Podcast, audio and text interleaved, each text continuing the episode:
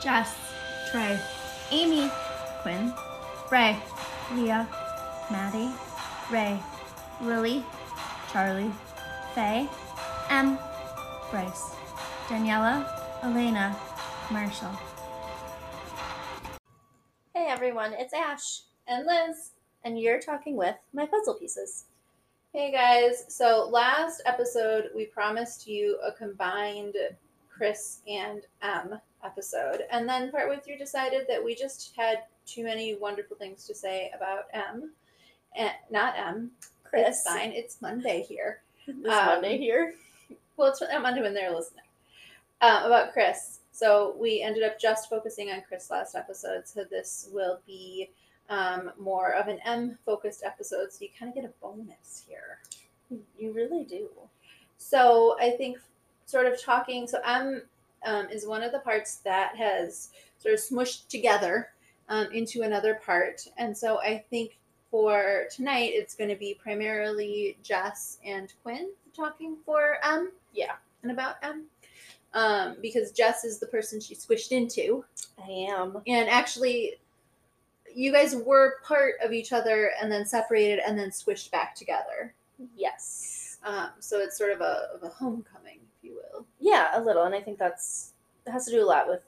So I didn't have a name change when Big M came back, um, and mostly because we already were familiar with each other. So she had kind of already chosen a name when we separated, and so we didn't really feel the need to have another name change. Mm-hmm.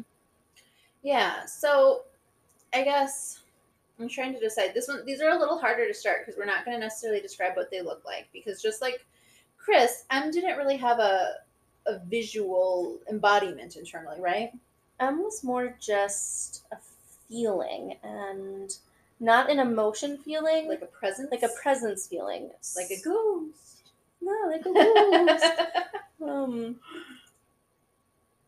so it, it does make it harder to Mhm. describe her because there's not a clear bodily description. sure. Um, So if, so let's describe the like the the sense of presence with her. So my experience of sense of presence well, it it changed a little bit. When I first met her, she presented one way and then as I got to know her better, I felt like there were some parts that she'd been hiding, but I think she presented as a sort of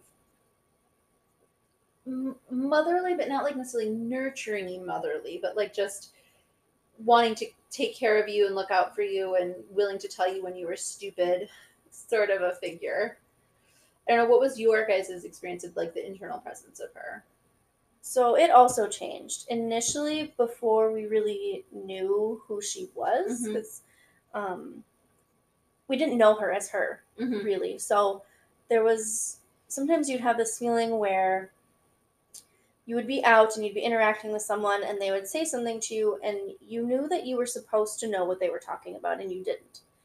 And then all of a sudden you'd get this feeling of kind of like calm um, and you'd be able to carry on the conversation um, so you, you would know you were getting information from somewhere but you didn't really know where Mm-hmm. and you didn't really question it because you had to know the information and it was just this feeling of like okay someone shared it someone shared and someone's helping and that's all i really need to worry about Mhm. and so that that was really her the way it felt early on Mm-hmm. as she became more known, there was much more of a okay, well, I'm going to tell you this, and here's what you need to know, and a Mhm. little bit more direct and matter of fact, but still very caring and still wanting to share and make sure you knew things and that nothing was going to happen to you because you didn't know something you were Mhm. supposed to know. and one of the things she was really really good at was was putting up walls when she felt a wall needed to be there so if there was something going on and even in the beginning as you guys were getting to know me and things were just more fluid and relationships with me and other people were changing and growing and um, moving. She did a lot of like i'm not going to tell people that this thing happened until they're ready to know about it. So like if you guys drank there'd be a, a wall in place to shield some people from knowing that or whatever. Mm-hmm. and she did a lot of that in the um like the earlier period of my knowing her. Yeah, and it was different from Chris in that Chris kind of put blocks between people on the inside when they were getting close to something, and Big M was more of information blocking. mm-hmm. or she could make it so that there was like a wall that like someone who was inside couldn't see what was happening on the outside Yeah. and that was i think at times really useful for you guys as people were sort of trying to find themselves and not wanting to worry about like confusing or hurting other parts or like wanting to be able to process a feeling you had about something to do with another part without worrying that they were overhearing or some of those things i think that part was helpful Yeah, so okay it definitely was. So, yeah, and Quinn was more so I think sometimes the pieces that like, well, I thought Quinn knew everything. mm-hmm. Um, Quinn was more of he knew all of the people, and he kind of decided like who should be out when. Um, he didn't always know all of like the details of the information, so it was more of a knowing people and knowing who could handle what situation. Whereas um, M really held all of the information and the things that happened and was a little bit more logical and removed from it. She didn't know anyone on an emotional level. She just kind of held all of the information and could communicate that between pieces. So it was kind of like our internal communication before we had internal communication. So mm. before we all talked to each other, she could kind of share pieces From like one person- database, kind of Yes. She could share information between people who didn't know each other without them knowing where it came from. Mhm. So it kind of kept that barrier up while still making sure people knew the important things to keep functioning. hmm And in fact, when I first met her, I was trying to think. It must have been in sort of the second group of people that I met, maybe. Question mark? So Somewhere towards the there? end of that second group of people. Um, but when I first met her, she presented as very robotic, and even in, in like her word choice, like she did not want to admit that she had emotions. She wanted me to think that she was purely an information database that that shared information and didn't like have independent feelings. And she was initially very, very invested in keeping up that persona and that didn't work well with me unfortunately or fortunately yeah, she she really felt the need to hold on to that and it was very much a safety thing. Um, if she was too emotionally invested, she might not be able to help share information or make the correct decisions. Um, but I, you can't really know a bunch of information about people and not care about them. It- Mhm. it's just like you're a sociopath then or something. You know, like you can't you can't know all these intimate details and things that have happened to people and then not care about them as humans. So I think her way of managing everything that she knew was distancing herself, mm-hmm. even though she really cared about people. Mhm. and i think that she learned like once once she admitted like i do have feelings i think she was still able to do her job and like learn how to find that balance of i care about you and i also sometimes have to take a step back Mm-hmm. but I can see why she felt, especially in the beginning when there wasn't good communication, why she felt like she needed to keep that that boundary up. And she was useful for me too, honestly, in the beginning. With she was someone that I felt like I could ask a question that I didn't have to worry I was going to hurt someone by by asking the question, or I could like have forgotten information about somebody, and at the time I worried a lot about like I don't want to admit that I forgot something, and now I Mhm. would now I would say, don't worry about that. Like, just be honest and say, like, I care about you and I don't remember this detail. Mm-hmm. But at the time, I was really concerned about that. And so she was really helpful for me too. And like filling in gaps of things that maybe I didn't want to ask or had forgotten. Yeah. And as we started to know each other more, it was easier for her to admit she had more emotions because we could communicate better internally and we did know about each other. So there was less she had to block. Um, Mm. like if we didn't know something, we could go ask the person on the Mhm. inside who that related to because we knew that person now, and she didn't have to monitor as many things as she used to. Mhm. That makes a lot of sense. And so when I don't remember at what point we learned more about her backstory and her connection to you, Jess. Do you remember when that happened? It's hard now because we're so connected. Mm-hmm. Um, I want to say it was once we knew all of the pieces minus the shades. That would make sense because she didn't have to keep up any of those divisions anymore. Yeah, that she decided she should share a little bit more about why she was more robotic and how she was able to continue to function that way. Mm-hmm. And I, I don't know how, how comfortable you and she feel about sharing this, but you so you can decide how much to share. I guess is what I'm saying. But you guys were originally like just you identify as having like sort of been created or come at a certain time, and that's actually not when you. It's very complicated. You sort of existed before then as a part of her. yeah, you- so yeah, you do it. I'm trying to it is it is complicated and if it's confusing or doesn't make sense, please ask questions and I will clarify to the best of my ability. So essentially what happened is when we first started creating people when we were very young, um, we were really creative, obviously, as a young child, and decided that we should have little m and big M because Why not? because why not? Because you know, that's what you do when you're really little. You Mhm. name things like strawberry or My big dog. yes, Stuffed animal. um, you know, and so little M really carried, and I won't speak a ton to this because this is hers. A lot of the trauma and like emotional struggles that were going on then, and Big M was really more our functional piece, and um, as time went on, that we needed someone who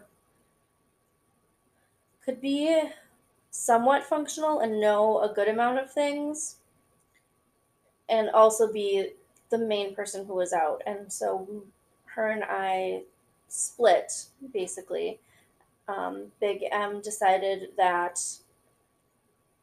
as we were so like when we were in high school is when this kind of happened that Can I interrupt for just a Yeah. second? So between then, between when Big M came and high school, there were lots of not lots, I guess, several other people created. yes But in high school, they reached this point of all of the people who exist now have sort of they're at like they're like I can't necessarily add another thing, and I can't function well enough to be out like the primary person out high schooling. yeah And so, you, like you said, you needed somebody who could do that and take whatever trauma happened at that age and still have all of the historical knowledge so that um, what Miss Big M wasn't having to feed you things constantly because she had taken on a, like a larger and larger role internally. yeah, she knew a lot and she was managing a lot and she was keeping a lot of things under wraps as far as memories and thoughts and feelings and it was really hard for her to do all of that and still feed outside information. So she needed someone who had kind of just this underlying knowledge of our general history and could interact in the world. Um, while she managed and take some trauma while she managed the rest of the internal life. And so that's why her and I split, and Big M became the one who was inside managing and keeping kind of walls up and keeping things contained internally so that I, Jess, could function as our main high school like persona And and really the pri- the person who was primarily out most of the time. Mm-hmm. And so that was one of the things when you realized or learned or whatever that you guys were connected and you guys started spending more time together and she started sharing some of the experience of managing some of those internal things with you and you being able to like I don't know, learn them. Mhm. I just remember how exhausted you were all the time as you were trying to do that. Yeah, so I was trying to learn what she had all been doing and everything that she knew so that I could have a better understanding. And I was so, I was definitely not out as much. I was, when I was out, I was really drained. Even inside, I was really emotionally drained. I was really, she did a lot. And I could understand why she had removed herself so much from everyone because maintaining all of the relationships that I had and doing all the work she was doing was just draining me. Well, and my stubborn friend, you weren't very good about being willing to stay in when you needed to.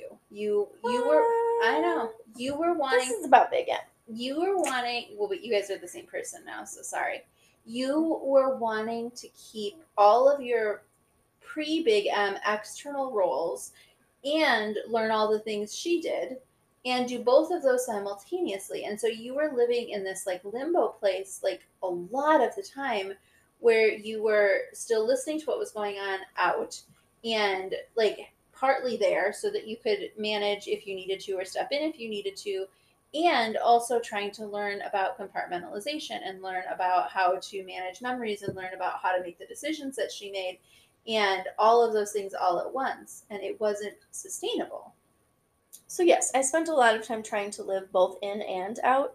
And for anyone listening, um, if you're trying to do that and you're tired, I can tell you you won't um, get accustomed to it. It won't get. it doesn't get easier easier. Um, you'll just get more and more tired. And there were times where I was basically like shutting down, and people had to make me rest because I mm-hmm. was actually hurting the body by trying to function that way.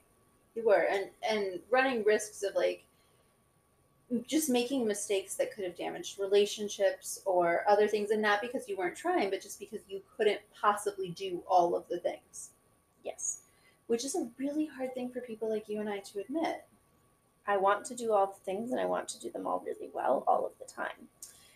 And Uh-huh. so I had to enlist some other people to help me take on some of the internal roles and the external roles and get a better balance, which took time and breaking down some of my stubbornness. Um, and as I did that, it gave Big M and I a chance to talk more and spend some more time together so that I could really learn what she had been doing and what about her role I needed to know to help other people help me.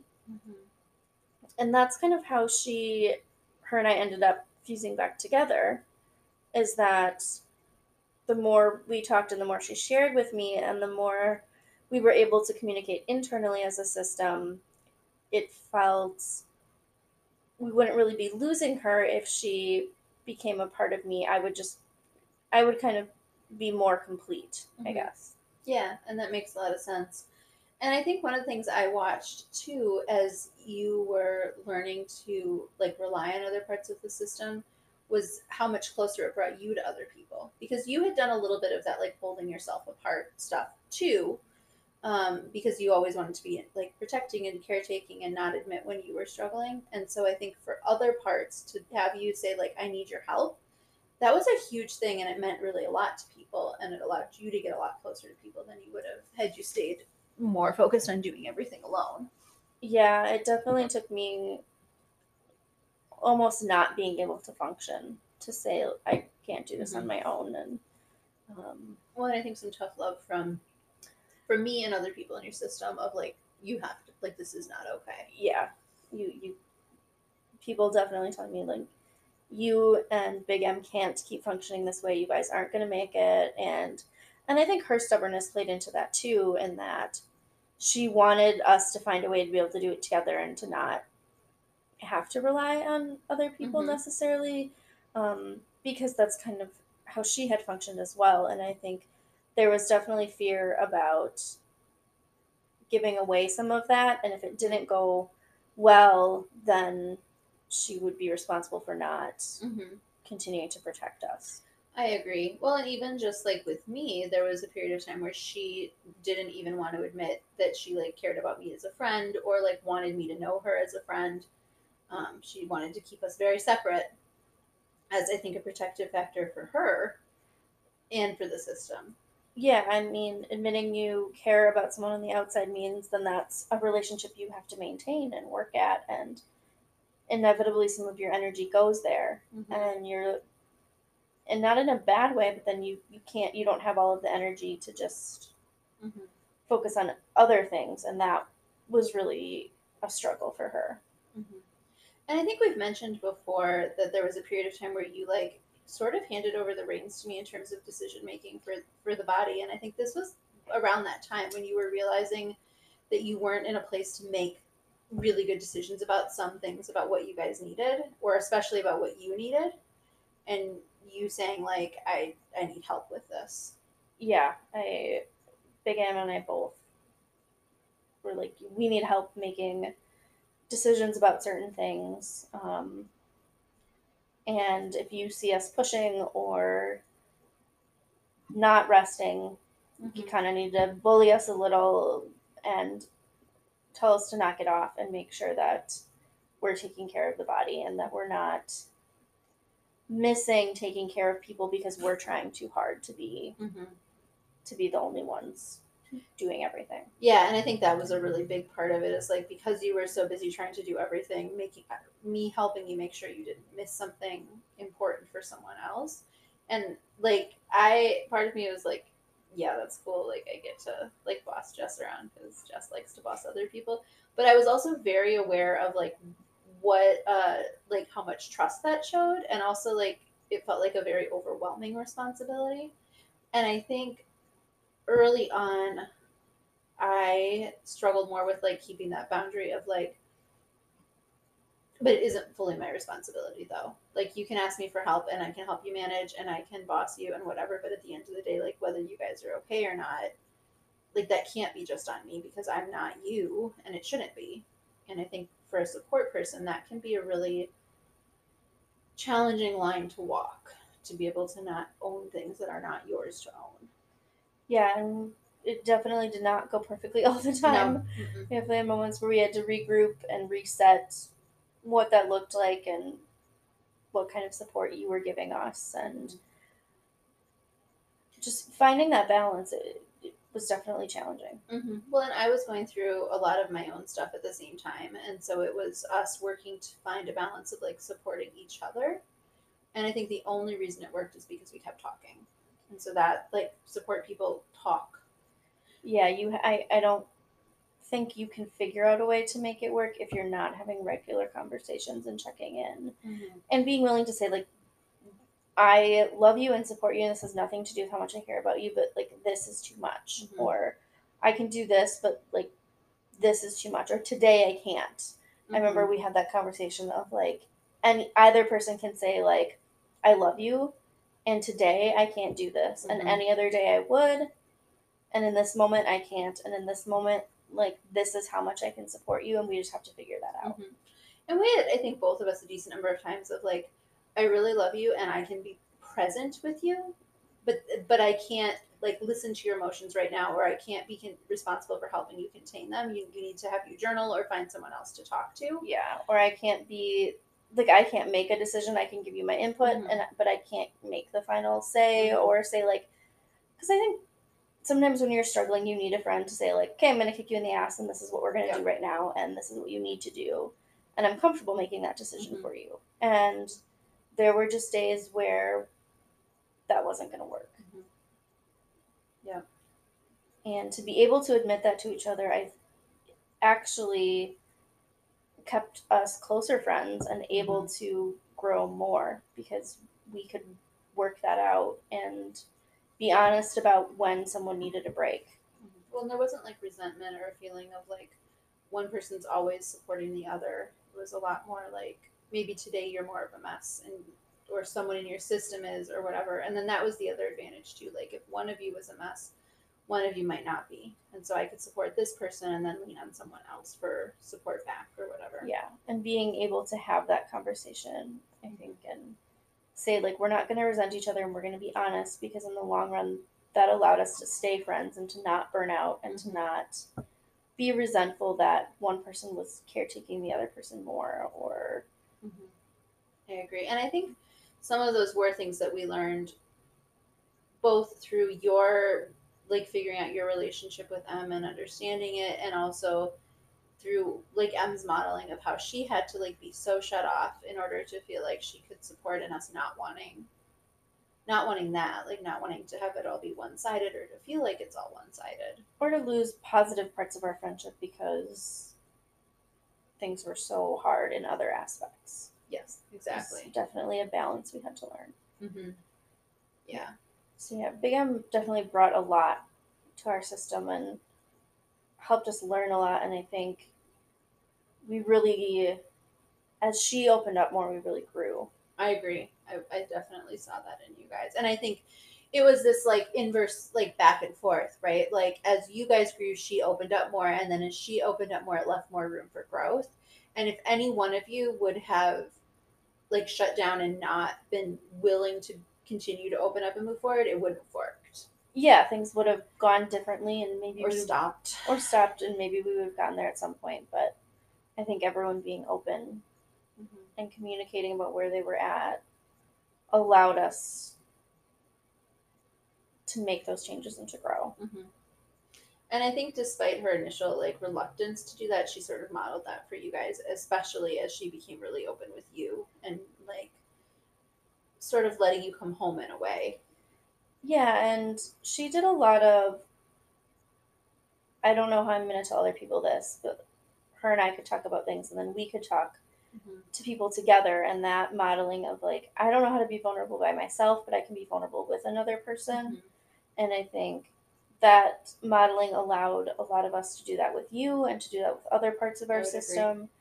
And I think as much as we hate the word vulnerability, It's a horrible word. um, being vulnerable is something that made a huge difference in our system and our and growing. And that's something I talk to all of my patients with, but especially patients with DID about the importance of all of the parts of the system being willing to be vulnerable and that the leaders in your system, the people who people look to for guidance, you're the ones who have to be vulnerable first. You can't put on the like strong face until everybody else is okay. You have to show it's okay to struggle and it's okay to lean on each other because people are going to do what you do. If you model that I have to pretend to be okay, that's what they're going to do. And I think you and um, both did a really good job of like being resistant to it at first because of course you were and then getting out of your own way a little bit to be able to show people like how it can be beautiful and horrible at the same time Yeah, was- I'm not gonna say it was easy. It was really challenging and not something that came natural or comfortable to either of us. and you're so good at being vulnerable now it's never hard anymore never, never. I don't definitely still struggle with it on the regular. Mhm. Um, and I, but I don't think if we hadn't taken that step, I, I think things would be very different right now. I would agree. I would definitely agree. And I think for both of us, like some of, um, if you've never read any Brene Brown, you will you will love her and you will hate her and you will probably swear at her sometimes because she says all the really smart, horrible things about vulnerability that you know are true, but you don't want to be true.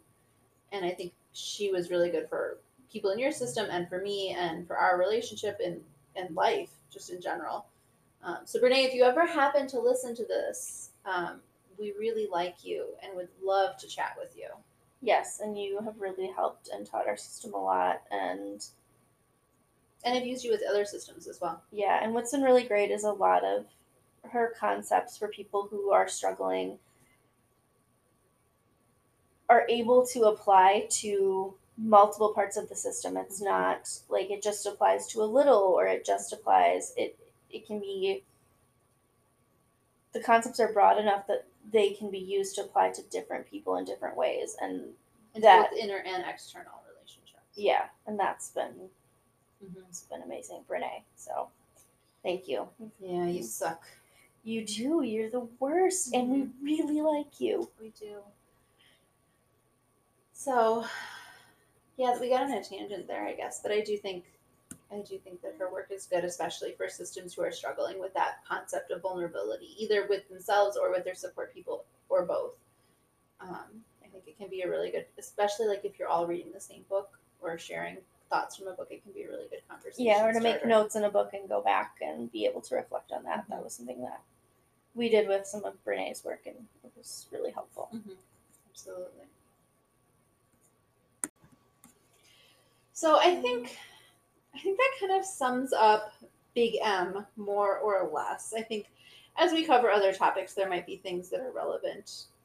You know that we her name comes back up, but um, I'm sure at some point, as we talk about things, her name will come up, and oh, I have one question. Yeah. So Jess, what was it like to squish together? Because like you had been separate for for years. So what was that experience like for you? Did it feel natural? Did it feel weird? Did it feel both? Like I can't imagine having someone else squish into me, so which is definitely the technical term. You it's definitely.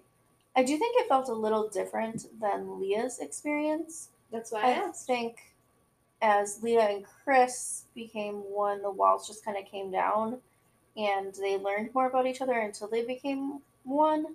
And for me and Big M, we already knew each other, so it was almost like finding yourself again. And once we started talking, it was kind of like we could open a gate and everything kind of flowed really easily. And I think it happened quicker than it happened for Leah and Chris because mm-hmm.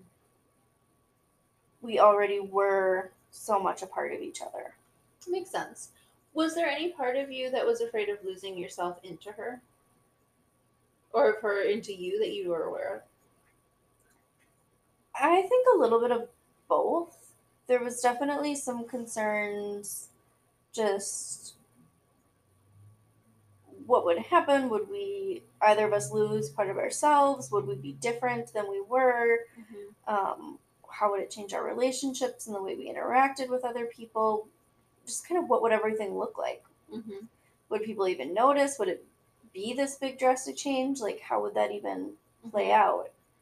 And honestly, I think it just softened me a little bit. I would agree with that. And there weren't really any other big changes, which was almost weird in and of itself. Uh, It's like you're expecting, it's like when you turn 18 and everyone's like, you're an adult now. And then you wake up the next day and you're like, nothing feels different. Mm-hmm. It was like kind of like that, where it was supposed to be this big, colossal change, Mm-hmm. and it didn't feel drastically different, honestly. So what what I'm hearing from talking to you and from talking to Leah is that there isn't a way that fusion goes and that it's okay for it to be whatever experience it is for you and just to sort of trust the process and what feels natural and not try to force it into either what you expect fusion to be like or what your therapist might expect fusion to be like. Yeah, there's no set way to fuse with another person and no necessary reason why two people should or shouldn't fuse or more than two people or however it goes. I think it's just feeling it with your system and people talking and being open with each other and then going from there. And you can't I think people want it to be more controlled and it's more just feeling it out and seeing. Mm-hmm. Well, and I think of other systems where I know people who have fused for a little while and then separate out again for a little while. And I think that would be easy for it to feel like, oh, that person didn't want to be with me or rejected me or I, I did something wrong. Versus like the needs of the system at that time just needed you guys to operate a little more independently for a while. But that doesn't mean you can't become part of each other in a different way again. Yeah, and I think trusting your system. Nobody Mhm. can tell you nobody looking on the outside can make a list of your people and tell you who should or shouldn't fuse together. They aren't living in your body, they aren't living with the people in your head, they don't know. And so thinking someone else can say, oh, well, these two people make the most sense, so they should squish together. It's just not how it works. It's Well, learning your people and your system and figuring out what makes the most sense for you at any given moment. And I think we used to do that with you guys, like me and your different versions of you. And you guys collectively talk about, like, oh, well, would it make sense, like, for Trey and Charlie to fuse together at some point? Or would it make sense for Jess and Leah? Or um, what might that be like? And one of the big things I've learned from that is it's sort of a waste of time. Yeah. Because you don't know. Like it could, you could very easily end up someday that like Bray and I don't know Marshall. Or Mar- yeah, like that. That's what makes sense. And it's really, it really, really is about trusting the system. And I think as a therapist, that's something I emphasize so much for my clients is you are unique. Your system is unique. What you need is unique. And I can talk to you about things I know that have worked for other systems. I can talk to you about conversations you guys should start having with each other. I can give you feedback on what I'm viewing. But at the end of the day, it's about you and it's about the parts of you figuring out what works best for you guys at that time. And that doesn't mean that that's what it'll be forever. It doesn't. And I, having those conversations of, and this will be something we get to, I think, more in depth Mm-hmm. in a specific episode, but fusion might not be realistic at all. Mm-hmm. Or it might be you're going to fuse down to one ish person, or that's how you're like. There's just a lot of options, and we'll get into that more. Mm-hmm. Um, for people listening though, who people around you are telling you what you do or don't have to do, find a therapist who who really understands DID, and they shouldn't be telling you, in my opinion, um, whether or not you should or shouldn't fuse together. That's from my lived experience when I when we were all first admitting we had DID from what we knew of the research, it was like, well, someday you're all going to squish together and be one person and, and function as a single person together. And we've, as a system, have decided that's not a reality for us. And initially, we didn't really know that that was a choice. And Mhm. so, learn your system and listen to what different pieces need because nobody should have to do something they're not ready for. Agreed. And as a therapist, all I can tell you is I want you to be safe. I want you to figure out how to be alive. I want you to figure out how to make all of the parts of your system feel valued. But I don't get to decide what that looks like. And and if you have a therapist who's telling you what that looks like, you need to just think about that relationship and whether whether you're just you're interpreting it that way or whether that's what's really happening because you you guys get to like so much of DID you didn't get to have decisions for yourselves. Now you do. And you want to decide what's best for everybody to the best of your ability. And just value people's input. Mm-hmm. and you've got time. You don't Yep. need to decide today or tomorrow or anytime soon what that future is going to look like for you. You've got time to figure that out and learn how to communicate with your system before you make big decisions. Yeah, absolutely. All right. Well, I think I think that's a good place to end because that's a, a piece of her of M's legacy, of Big M's legacy, was helping people to improve communication and understanding and and some of those things. So, Yeah, she really opened up our vulnerability and our ability to communicate, and that has really changed how we see things and has helped us a lot. I agree. So, on that note, if you have questions, I think we covered kind of a large range of topics with this one. Um, and some of them may be a little bit more confusing, like the whole like M and uh, Jess being two people but one person, but then back to like that that transition. Yeah, so i if you have any questions about anything we covered, and I know we also touched on supporting each other, so if you have questions for me or for Liz on her supporting me, is that is definitely something we'll talk about more. Um, but please feel free to reach out. You can message us on a lot of the podcast platforms directly. Otherwise, you can send an email to my puzzle pieces podcast at gmail.com. We'll have that email in the description so it's easy to find. And we would love to hear from you. Yeah. It's funny because when it's like a little person out, I have to say a lot more of that. And then when it's just, she's just like, I got this. Like, there's no, like, no hesitation. She's just going to tell you all the things. And I'm just going to sit here and be like, yep, those are the things. Good job. So, those are the things. And we would love to hear from you. And until next time, have a good night. Have a good night. Bye, everybody.